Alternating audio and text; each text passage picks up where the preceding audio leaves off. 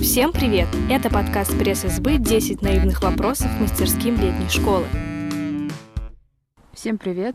С вами корреспондентка пресс-СБ Соня Калинычева, и сегодня с нами Артем Мальцев, куратор мастерской социальных наук. Как вы связали все социальные науки? Ну, СОЦО, как кому-то, может быть, неизвестно, а кому-то известно, это вообще старейшая мастерская вместе с МИДО на летней школе. Мы вообще образовались в 2003 году.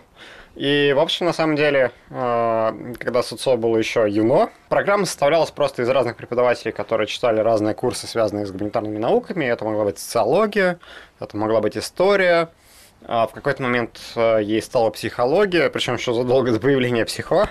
Последние годы мы пытаемся вот эту вот странную ситуацию, когда э, наша программа была неким хаотичным сбором разных курсов, превратить в более структурированную, цельную, э, собственно, программу, а не нечто аморфное.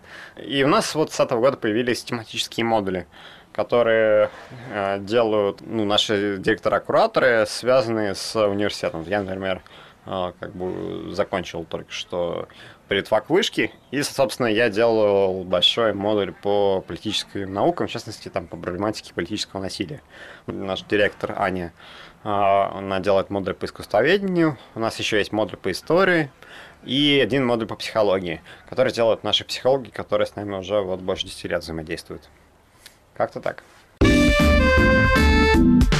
как вообще все эти мастерские, все эти направления mm-hmm. связывать в одну мастерскую? Одна из особенностей нашей мастерской стоит в том, что мы каждый год пытаемся перепридумать ее назначение.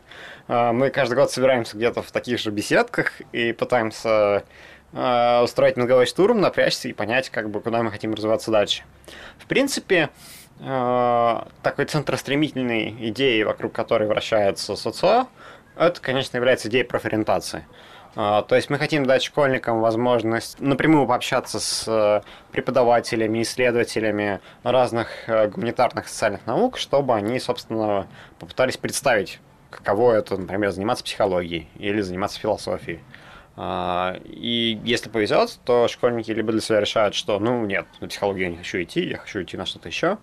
А, либо же, наоборот, им вдруг становится интересно, и они, возможно, как-то свяжут свою жизнь с научным направлением последнее время мы пытаемся перейти от такой общей профориентации, а ориентация все-таки больше нацелена на академическую карьеру. То есть мы хотим именно показать, как вообще делается исследование в социальных науках. Поскольку социальные науки последние, не знаю, два десятилетия все больше мигрируют в область междисциплинарных исследований, то, в общем, на самом деле, иметь разные перспективы, например, изучать у нас сейчас идет модуль по э, истории СССР, и, например, изучать э, историю СССР с позиции одновременно и политологии, и отчасти cultural studies, и отчасти статистики. Это, собственно, вот тот самый междисциплинарный подход, где разные преподаватели из разных социальных наук, э, работая над одной проблематикой, показывают, как решать разные задачи по этой теме. А можно ли изучить социальные науки, не выходя из дома? С интернетом можно, но вообще сложно. Это сейчас большая дискуссия вокруг того, какую роль играет онлайн-образование. Скорее нет. Наверное, можно прочитать много очень интересных книг, пересмотреть миллион лекций на постнауке, обсчитаться научпопом, но на самом деле понять практику невозможно. А любая исследовательская деятельность, она так или иначе требует от тебя ну, некого опыта в постановке исследовательской проблемы, постановке исследовательской задачи, в выборе методов, э, в какой-то работе в поле. Если мы говорим про социологию, то социологией заниматься в э, дом, дома очень сложно. конечно, это сильно зависит от конкретной науки, и ну, тут сильно уж обобщать, э, рассуждая о социальных науках, в целом сложно. Но, на мой взгляд, конечно, любая наука, она строится на обмене опытом, на обмене, на коммуникации между исследователями. Если ты этого не делаешь, если ты сидишь дома, ну, ты априори будешь в чем-то ограничен. А зачем подростку философия? Ну как зачем? Потрындеть с анекдотами на помывке. Это раз. Во-вторых, к древнегреческой философии можно привязать вообще все, что угодно. В-третьих, философии можно оправдывать разгульный образ жизни. Да что угодно. Как связаны психология и искусствоведение?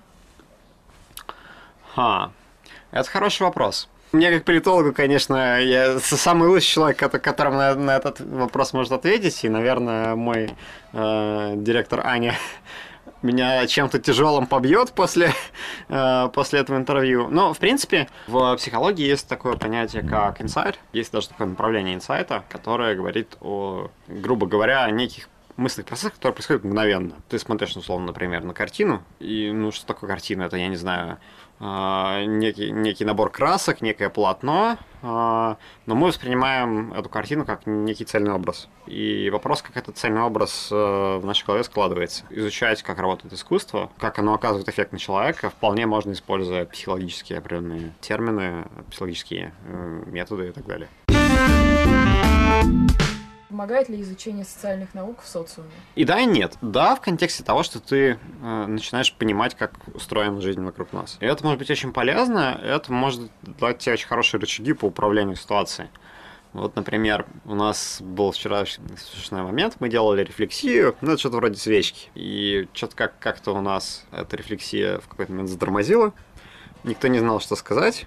И один наш школьник встал и сказал, давайте все вместе встанем. Не спрашивайте, зачем. И мы все встали, посмотрели друг на друга. И он сказал, вот, смотрите, мы взломали фрейм. Собственно, неделю назад к нам при, приезжал Тревакштайн с лекции про как раз фрейм-анализ. И бац, вот из неловкой ситуации мы смогли выйти, а, ну, немножко изменив а, вот этот вот формат, обратив внимание на то, что вот мы скованы определенными условностями. Но, с другой стороны, э, социальные науки могут и, конечно, усложнять нашу жизнь, потому что когда ты э, начинаешь э, с такой профессиональной деформацией на все смотреть, как на какие-то структуры и так далее, ты постоянно попадаешь в эту вот ловушку overthink, когда ты о каких-то очень простых вещах начинаешь думать слишком сложно. Что вас никогда не спрашивали, но всегда хотелось рассказать? Почему мы не мастерская социологии? А, нет, это наоборот, то, что все спрашивают. А, все считают почему-то, что мы мастерская социологии, э, и все, все, все, все путают разницу между социальными науками и, социологией. Самое ужасное, когда так начинают внезапно говорить школьники на рефлексии спустя неделю. А, хорошо, что бы мы хотели услышать? Как вы умудряетесь помыть посуду? Когда у вас всего 12 школьников на мастерской. И как? Когда как. Э, иногда под музычку, иногда к нам приезжают пять взрослых историков, которые перемывают кан за 30 секунд.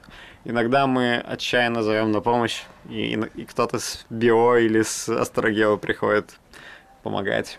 А, в прошлом году мы набрали очень много народу, и поэтому жить было просто, просто очень легко. Но все жаловались, что лампа теряется. С нами был Артем Мальцев, куратор мастерской социальных наук, а я Соня Калиночева. Пока! thank you